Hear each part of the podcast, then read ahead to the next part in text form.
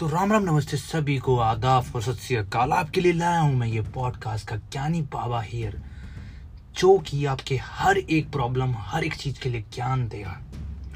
अगर आपको कुछ पर्सनल चाहिए, कुछ भी ऐसा चाहिए, आप कमेंट ज़रूर करिए, हम उसके ऊपर एपिसोड्स लाएँगे। और धन्यवाद सुनने के लिए। वेलकम टू ज्ञानी बाबा हियर।